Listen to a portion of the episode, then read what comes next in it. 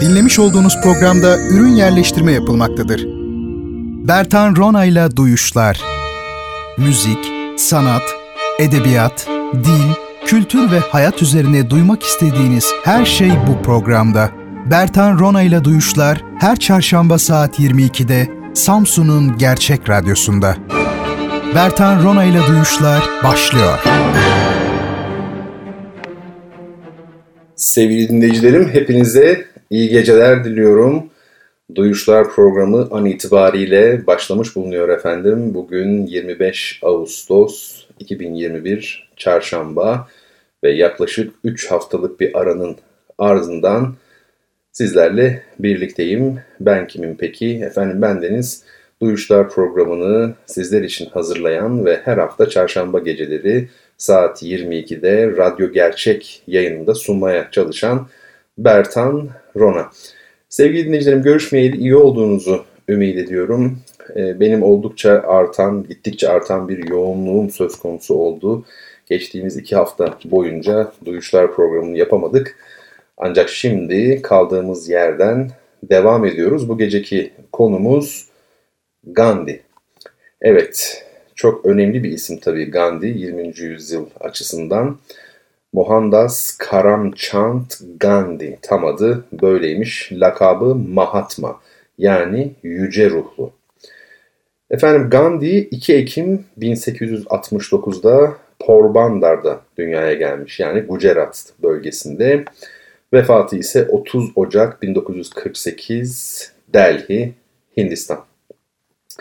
İngiliz yönetimine karşı gelişen Hint Milliyetçi Hareketi'nin önderi Gandhi bildiğiniz üzere bağımsız Hindistan'ın kurucusu olarak kabul edilir genellikle. Siyasal ve toplumsal hedeflere şiddete dayanmayan yöntemlerle ulaşmayı öngören barışçıl mücadele öğretisiyle uluslararası düzeyde saygınlık ve ün kazanmış bir isimdir. Gelin şimdi Gandhi'nin gençlik yıllarına, çocukluk ve gençlik yıllarına kısaca bir göz atalım. Gandhi'nin babası Porbandar'ın baş hükümet görevlisiydi. Pek fazla öğrenim görmemiş olmasına karşın becerikli bir yöneticiydi. Annesi ise sürekli ibadetle uğraşan koyu bir dindardı. Vishnuculuğun yani Vishnu dininin egemen olduğu bir ortamda yetişen Gandhi, katı bir ahlak anlayışına dayanan ve Caynacılığın güçlü izlerini taşıyan bu dinin ahimsa yani hiçbir canlıya zarar vermeme, barışçılık, hoşgörü ve et yemezlik gibi ilkelerini küçük yaşta benimsedi. Porbandar'da ve babasının baş hükümet görevlisi olarak yerleştiği Rajkot'ta sıradan bir öğrenim gördü. Daha 13 yaşındayken evlendirildi ve okuldan bir yıl uzak kaldı. İçe kapanık ve uysal bir çocuk olmasına karşın gizli tanrı tanımazlık, küçük hırsızlıklar ve et yeme gibi davranışlarla kendini gösteren fırtınalı bir ergenlik dönemi geçirdi. Ama çok geçmeden bu aşırılıklarını bastırarak kendini Hindu mitolojisindeki doğruluğu ve fedakarlığı simgeleyen kahramanlar gibi yetiştirme tutkusuna yöneldi. 1887'de Bombay Üniversitesi giriş sınavını güçlükle kazanabilen Gandhi, Bhavnagar'daki Samaldas College'a yazıldı. Derslerinde pek başarılı olamayınca hekim olma yönündeki isteğinden vazgeçerek aile geleneğine uygun biçimde devlet görevlisi olmak üzere İngiltere'de hukuk öğrenimi görme kararı aldı. Ama ölen babası geride ailenin geçimine yetecek kadar bir miras bırakmamıştı. Annesi de oğlunun yabancı bir ülkede baştan çıkmasından çekiniyordu. Kardeşlerinden birinin gerekli parayı sağlamasından sonra içki, kadın ve ete dokunmayacağını söz vererek annesini de yatıştıran Gandhi, dışarıya gitmesini yasaklayan aile kastının kararına aldırmayarak Eylül 1888'de İngiltere yolculuğuna çıktı. Londra'ya vardıktan 10 gün sonra Inner Temple'a yani hukuk staj kurumuna girdi. Derslerine dört elle sarılırken İngilizce ve Latincesini geliştirmek için Londra Üniversitesi giriş sınavına da girdi. Bu arada yarı kırsal bir ortamdan apayrı bir yaşantıya geçişin yol açtığı uyumsuzlukların da etkisiyle alay konusu olan et yemezliği bir inanç sorunu haline getirdi. Londra Et Yemezler Derneği Yürütme Komitesi'nin etkin bir üyesi olarak yürüttüğü çalışmalar içe kapanık kişiliğinden sıyrılmasında önemli rol oynadı. Burada tabii et yemezlik olarak ifade edilen şey e, vejeteryenlik olarak belli. Evet bu çevrede edindiği dostlar aracılığıyla Kitab-ı Mukaddesi ve Hinduizmin önemli felsefi yapıtlarından Bhagavad Gita'nın İngilizce çevirisini okuma olanağı buldu. Ayrıca Carpenter gibi hümanist sosyalistler, George Bernard Shaw gibi Fabianlar ve Annie Besant gibi teosofistlerle tanıştı. Kapitalist sanayi toplumunun olumsuzluklarını eleştirerek basit bir yaşam biçimini ve çatışma yerine işbirliğini savunan görüşlerden önemli ölçüde etkilendi. Temmuz 1891'de Hindistan'a dönünce avukatlık diplomasının artık kolaylıkla kazançlı bir görev sağlayamadığını gördü. Bombay'da girdiği ilk davadaki başarısızlığın ardından bir lisede öğretmenlik başvurusu da geri çevrildi. Bunun üzerine Rajkot'a dönerek geçimini dava dilekçesi yazıcılığıyla kazanma yoluna gitti. Yerel bir İngiliz görevlinin tepkisini çektiği için bu işten de olunca 1893'te e, Güney Afrika'da bulunan Natal'daki bir Hint şirketinde sıradan bir işte çalışmak üzere bir yıllık sözleşme yaptı. Evet bu dönemden sonra Gandhi'nin ırkçılığa karşı mücadelesi başlıyor. Güney Afrika'ya vardıktan hemen sonra öteki Hintliler gibi birçok aşağılamayla karşılaşan Gandhi, insan olarak onurunu koruma konusunda kararlı bir tutum takındı. Pretoria'da kaldığı dönemde Hintlileri haklarına sahip çıkmaları için eğitmeye çalıştı. Sözleşmesinin bittiği Haziran 1894'te Hindistan'a dönmeye hazırlanırken Natal Yasama Meclisi'nin Hintlileri oy verme hakkından yoksun bırakmayı tasarladığını öğrendi. Çevresinin isteği üzerine bu yasa tasarısına karşı mücadele etmek için Natal'da kaldı. Daha önce siyasette pek ilgilenmemiş olmasına ve çekingen kişiliğine karşın ustalıklı bir kampanya açtı. Yasanın çıkmasını önleyemediyse de Hintlilerin yakınmalarını kamuoyunun gündemine getirmeyi başardı. Ardından avukatlık yapmak ve Hintli topluluğu örgütlemek üzere Durban'a yerleşti. Natal Hint Kongresi'ni kurarak sekreterliğini üstlendi. Etkili girişimleriyle İngiliz gazetelerinin Natal'daki Hintlilerin sorunlarına eğilmesini sağladı. 1896'da deniz aşırı ülkelerde yaşayan Hintlilere destek sağlamak ve karısı ile çocuklarını getirtmek üzere Hindistan'a gitti. Yürüttüğü çalışmalardan dolayı dönüşünde karaya çıkar çıkmaz beyazlardan oluşan bir kalabalığın saldırısına uğradı. Ama saldırganlar hakkında dava açmayı reddetti. 1899'da Güney Afrika Savaşı patlak verince İngiliz kuvvetlerine hizmet etmek üzere Hintlilerden oluşan bir gönüllü sağlık birliği oluşturdu. Ama savaş sonrasında Hintlilerin konumunda pek bir değişiklik olmadı.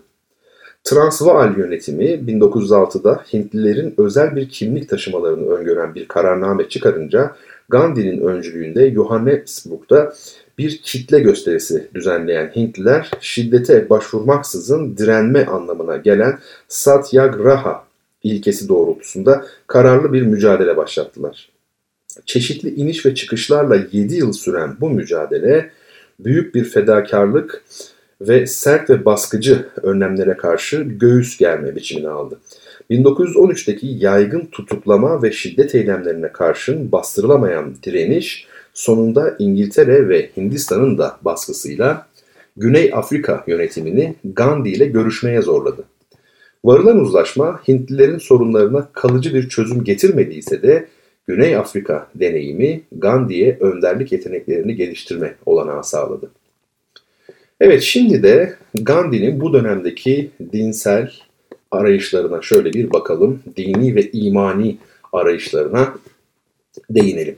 Gandhi'nin çocukluk yıllarında başlayan dinsel arayışı Güney Afrika'da kaldığı dönemde daha da yoğunlaştı. Pretoria'daki Quaker dostlarının çabalarına karşın Hristiyanlığı kabul etmemekle birlikte bu tartışmalar farklı dinleri inceleme isteğini arttırdı.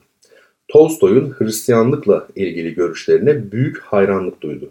Kur'an'ın çevirisini okudu, Hindu felsefesini ve metinlerini özünlemeye çalıştı. Bu araştırmaları sırasında bütün dinlerin özünde doğru olduğu ama yanlış yorumlarla çarpıtıldığı yargısına vardı. Manevi yol göstericisi olarak kabul ettiği genç düşünür Rajchandra'nın etkisi altına girdikten sonra Hinduizmin inceliği ve derinliği konusundaki görüşleri pekişti. Aşırı duygu ve tutkulardan kaçınmayı ve maddi değerlerin boyunduruğundan kurtulmayı temel ilkeler olarak benimsedi. Yetkinliğe ulaşmanın yolu saydığı bu ilkeleri meslek yaşamına da uyguladı. Aldığı davalarda tarafları uzlaştırmaya çalışmayı ve her konuda danışmanlık yapmayı görev bildi. Avukatlıktan elde ettiği yüksek kazancı siyasal çalışmaları uğruna harcadı. Evini bütün çevresine açık bir barınak durumuna getirdi. 1904'te John Ruskin'in kapitalizmi eleştiren Sonuna Kadar adlı yapıtını okuduktan sonra dostlarıyla birlikte kendi emeğiyle geçinmek ve basit bir yaşam sürmek üzere Durban yakınlarında bir çiftlik kurdu. 1910'da Johannesburg yakınlarında bir başka koloni oluşturmasına ön ayak oldu ve burayı bir süredir mektuplaştığı Tolstoy'un adını vererek onurlandırdı. Bu iki yerleşme sonradan Hindistan'da kurduğu aşramların habercisiydi. Peki Gandhi bütün bunların ardından bağımsızlık hareketine nasıl önderlik etmeye başladı? Şimdi biraz da buna bakalım. Hindistan'a dönüşünde siyasal akımlardan uzak duran Gandhi, 1918'e değin İngilizlerin savaşı kazanması yönünde çaba gösterdi. Bu arada İngiliz yöneticilerin baskıcı tutumlarını eleştirmekten de kaçınmadı. Milliyetçi muhalefeti sindirmeye yönelik önlemlerin giderek sertleşmesi üzerine Şubat 1919'da İngiliz yönetimine açıkça tavır alarak Satyagraha ilkesine dayalı bir mücadele açtı. İlkbahar aylarında ülke çapında yayılarak bir kitle hareketine dönüşen direniş İngilizlerin şiddetli misillemesiyle karşılaştı. İngiliz askerleri Pencap'ta göstericilerin üzerine ateş açarak kıyıma girişti. Kan dökülmemesi için direnişi durduran Gandhi, ertesi yıl yükselen kitle tepkisiyle birlikte yeniden militan bir tutum izlemeye başladı. Bu arada siyasal sahnede bütün ülkede benimsenen bir önder olarak güçlü bir konum kazandı. 35 yıllık Hindistan Ulusal Kongresi'ni yeniden düzenleyerek en küçük birimlere kadar ulaşan etkili bir kitle örgütüne dönüştürdü. İngiliz mallarının yanı sıra İngilizlerin Hindistan'da oluşturduğu yasama meclisi, mahkeme, okul ve devlet dairesi gibi bütün kurumları boykot etmeye dayanan barışçıl bir mücadele programı ortaya koydu. Sömürge yönetiminin yarattığı korkuyu kıran bu kampanya İngiliz yasalarına uymayı reddeden binlerce kişinin tutuklanmasına yol açtı. Kitle hareketinin doğruğa çıktığı Şubat 1922'de Doğu Hindistan'ın uzak bir köyünde şiddet olayları patlak verdi. 10 Mart'ta bozgunculuktan tutuklanarak yargılanan Gandhi 6 yıl hapse mahkum edildi. Ama bir apandisit ameliyatının ardından Şubat 1924'te serbest bırakıldı. Gandhi'nin yokluğunda Kongre Partisi iki kanada bölünmüştü. Chitta Ranjan Das ile Motilal Nehru öncülüğündeki kanat yasama meclislerine girmeyi savunurken Raja Golapachari ile Patel'in başını çektiği öteki kanat buna karşı çıkıyordu. Öte yandan Hindular ile Müslümanlar arasındaki işbirliği havası da dağılmıştı. 1924 sonbaharında partiyi ve halkı barışçıl mücadele yöntemlerine çekmek için giriştiği 3 haftalık açlık grevinden bir sonuç alamayan Gandhi, etkin siyasetten giderek uzaklaştı. Ama İngilizlerin sınırlı reform girişiminin yarattığı gerginlik ortamında Aralık 1928'de toplanan Kalküta Kongresi'nde Hindistan'a bir yıl içinde dominyon statüsü verilmesi yolunda bir önerge vererek yeniden Kongre Partisi'nin başına geçti. Mart 1930'da toplumun en alt kesimleri üzerinde büyük bir yük oluşturan tuz vergisine karşı bir kampanya açtı. 60 bini aşkın kişinin tutuklandığı bu mücadeleyi bağımsızlığa yönelik siyasal hedefler düzeyine çıkardı. Ertesi yıl bir uzlaşmaya varmak üzere Londra'da düzenlenen Yuvarlak Masa Konferansı'na katıldı. İngilizlerin temel sorunları görüşmeye yanaşmaması yüzünden hayal kırıklığıyla noktalanan toplantıdan dönünce Kongre Partisi'ne karşı kapsamlı bir sindirme hareketinin başlatıldığını gördü. İkinci kez tutuklanarak dış dünya ile bağları kesilmesine karşın Eylül 1932'de dokunulmazlar için ayrı seçim çevreleri oluşturulması kararına karşı başlattığı açlık greviyle geniş kitleleri ayağa kaldırmayı başardı. İngiliz yönetimi Hindu toplumu ve dokunulmazların önderlerinin hazırladığı yeni düzenlemeyi kabul etmek zorunda kaldı. Bu olay Gandhi'nin Haricanlar yani Tanrı'nın çocukları adını verdiği dokunulmazlara yönelik ayrımcılığın ortadan kaldırılması yolunda önemli bir dönüm noktası oldu. Gandhi 1934'te Kongre Partisi'nin önderliğinden çekilerek toplumsal yapıyı dönüştürmeye yönelik bir hareket başlattı. Hindistan toplumunun %85'ini oluşturan köylüleri temel alarak kast ayrımlarını ortadan kaldırmayı, el emeğine dayalı iş alanları yaratmayı ve halkın gereklerine uygun yeni bir eğitim sistemi geliştirmeyi amaçlayan bu programı uygulamak üzere Hindistan'ın orta kesiminde bir köye yerleşti. Sevagram adlı bu köy toplumsal ve ekonomik kalkınma çabalarının odağı durumuna geldi. Evet, bu mücadelelerin ardından Gandhi aslında kendi hayatı bakımından da finale doğru yaklaşmış bulunmaktaydı. İkinci Dünya Savaşı patlak verince Kongre Partisi Hindistan'a öz yönetim verilmesi karşılığında müttefik cephesinde yer almayı kararlaştırdı. Faşizme olduğu kadar savaşa da karşı olan Gandhi bir kez daha etkin siyasete döndü. 1942 yazında yönetimi devretme konusunda kaçamaklı bir tutum izleyen ve Hindistan toplumu içindeki ayrılıkları körükleyen İngilizlerin Hindistan'dan hemen çekilmesi talebini ortaya attı. Savaşın kritik bir evreye girdiği bu dönemde İngiliz tepkisi çok sert oldu. Bütün önderleri tutuklayan, bütün önderleri tutuklanan Kongre Partisi'ni dağıtmaya yönelik önlemler gerginliğin daha da artmasına yol açtı. 1945'te İngiltere'de İşçi Partisi'nin iktidara gelmesiyle çatışma ortamı yerini yumuşamaya bıraktı. Kongre Partisi, Cinnah'ın önderlik ettiği Müslüman Birliği ve İngiliz sömürge yönetimi arasında iki yıl sürdürülen görüşmeler sonunda Mountbatten planı uyarınca Hindistan ve Pakistan dominyonları oluşturuldu.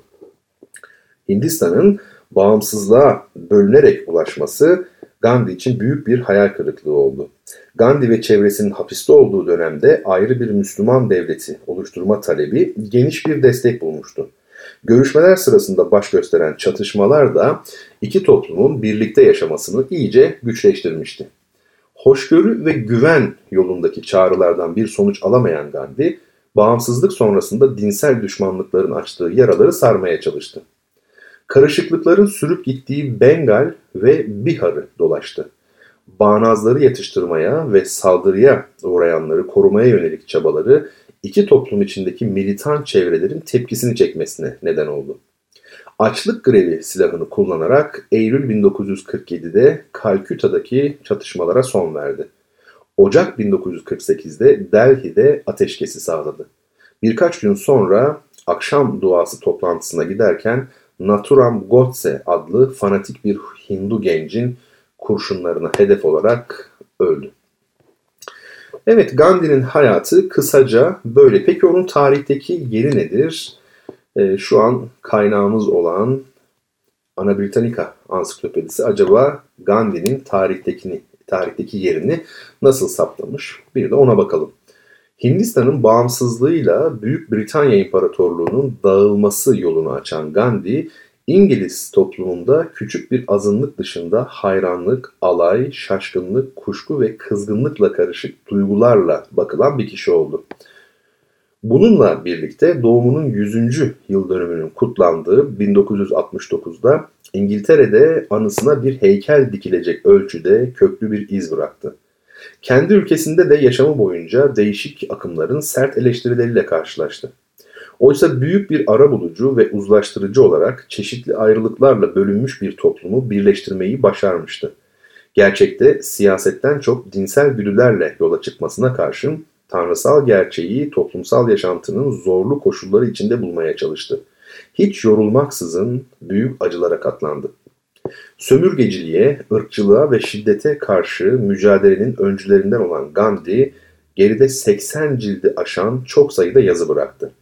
Genellikle günlük siyasal mücadelenin gereklerini karşılama yönelik olan bu yazılarında Batı'nın maddeci ve sömürgeci anlayışının eleştirisi, sanayileşme ve kentleşmenin olumsuz sonuçları, modern devletin bireyde yarattığı güvensizlik, şiddetin toptan reddi gibi konuları sürekli işledi. Kişiliğiyle geniş bir çevrenin sevgi ve bağlılığını kazandı. Ama hiç kimseyi incitmemeyi, cinsel yaşamı da kapsayan bütün bedensel zevklerden arınmayı ve alçak gönüllü bir yaşam sürdürmeyi öngören felsefesi yakın çevresinde bile pek az yandaş buldu. Başbakan Nehru'nun adil ve eşitlikçi bir toplumsal düzen ve bağlantısız bir dünyaya ilişkin görüşleri büyük ölçüde Gandhi'nin etkisini taşımasına karşın Hindistan milliyetçi hareketi Gandhi'nin öngördüğü siyasal ve ekonomik modeli izlemedi.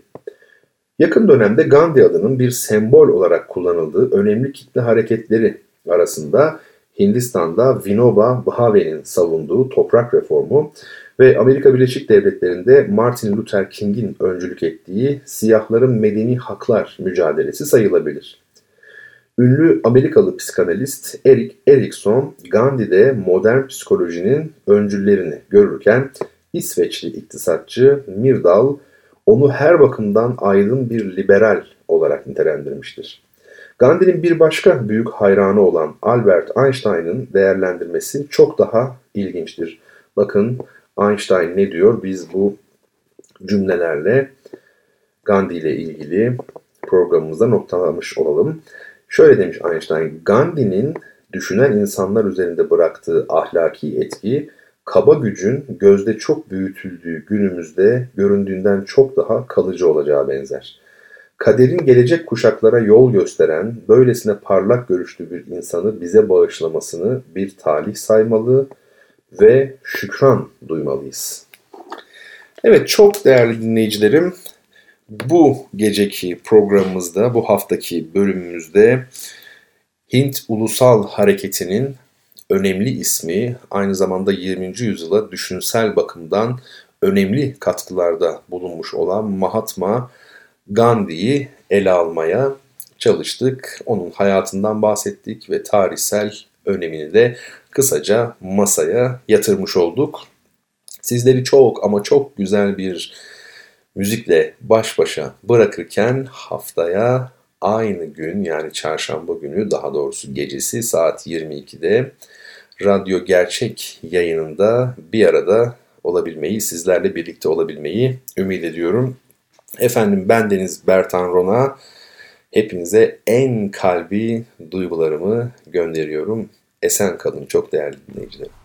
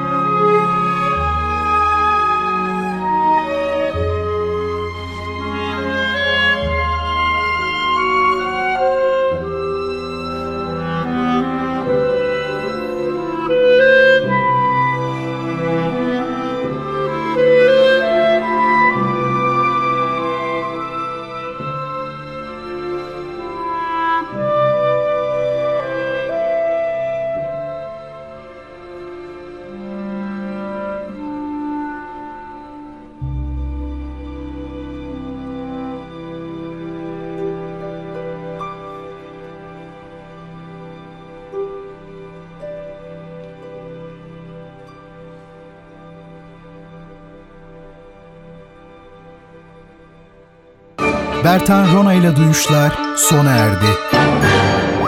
Bu program hakkındaki düşüncelerinizi dinleyen et radyogercek.com adresine mail atarak bize ulaştırabilirsiniz.